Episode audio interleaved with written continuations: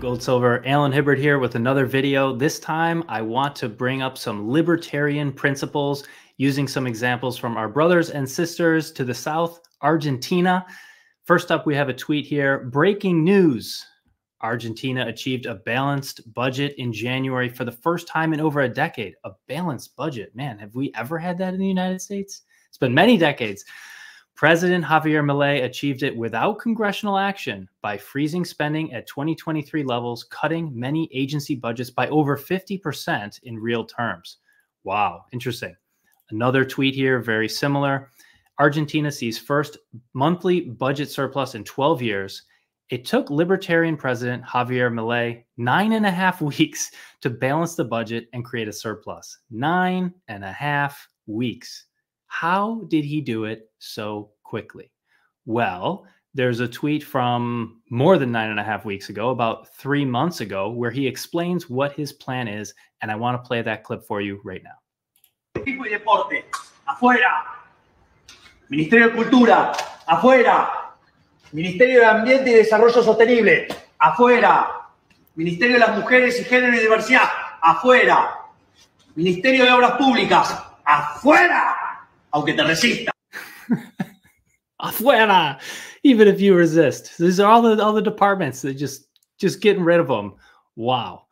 Okay. Um, so is he basically a dictator? Is he just coming in and changing everything?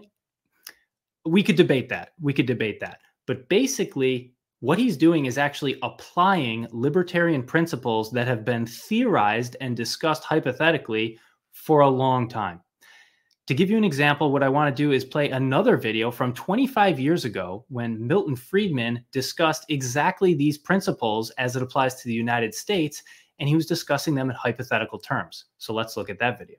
I have a list here of the 14 cabinet departments. Now, 14 is a lot for television, so I want to just go right down the list quickly and have you give me a thumbs up or thumbs down. Keep them or abolish them. Department of Agriculture. Abolish. Gone. Department of Commerce. Abolish. Gone. Department of Defense? Keep. Keep it. Department of Education? Abolish. Gone. Energy? Abolish.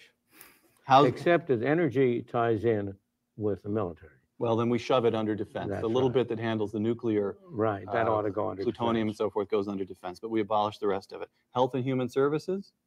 There is some, there are, there is room for some public health activities to prevent uh, uh, contagion. Uh, Such a thing as, for example, So you'd keep the National Institutes of Health, say, and the no, Center for no, Disease no, Control no, down not in the Atlanta? National Institute. Oh, No, no? those are mostly research agencies. No, no, that's a question of whether the government should be involved in financing research. And the answer is no. Well, that's a complicated, that's a very complicated issue, and it's not an easy answer with respect to that. We'll eliminate half of the Department of Health Yeah, and Human something like Services? that. Okay, one half. There we go. Housing and Urban Development? Out. Oh, didn't even pause over that one. Department of the Interior? Oh, well, but housing and urban development has done an enormous amount of harm. My God, if you think of the way in which they've destroyed uh, parts of cities under the rubric of, of eliminating slums. Jack Kemp You know, you, you remember, and Martin Anderson wrote a book on the federal bulldozer describing the effect of the urban development. There have been many more dwelling units torn down in the, in the, in the name of public housing that have been built. Jack Kemp has Wow. So there have been more dwelling units torn down than there have been built. Okay, interesting. I haven't fact checked that, but the book, The Federal Bulldozer, may have more information. Interesting. So Milton Friedman goes on like this for a couple more minutes, going through each of the departments and explaining why. And basically, he gets to a few basic principles, basic functions of government that he outlines. And I want to summarize those for you now with one of his quotes.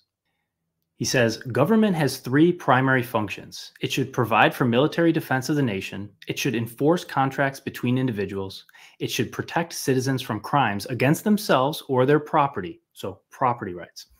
When government, in pursuit of good intentions, tries to rearrange the economy, legislate morality, or help special interests, the cost comes in inefficiency, lack of motivation, and loss of freedom.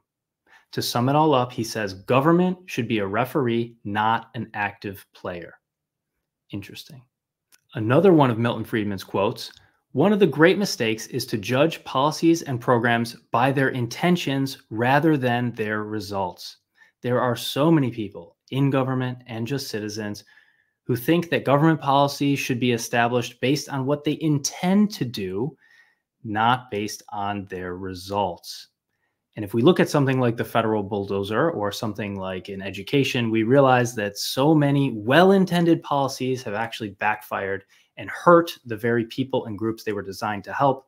So maybe it is time to look at the data and ask ourselves if certain cabinets or departments are really as effective as we think they are.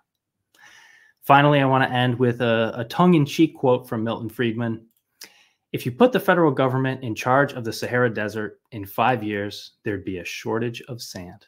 I love that one. So, anyways, I want to invite each of you to share your thoughts in the comments section. Do you agree with these libertarian principles? Is there room for more government beyond what Milton Friedman or Javier Milei have established? Is the actions taken by Javier Milei dictatorial? Is there another way to go about it? Maybe he has the right strategy, but not the right tactics this is something we need to discuss that so that we can then implement it. So please share your thoughts in the comments. Please be civil. And thank you so much for being a part of the gold silver community.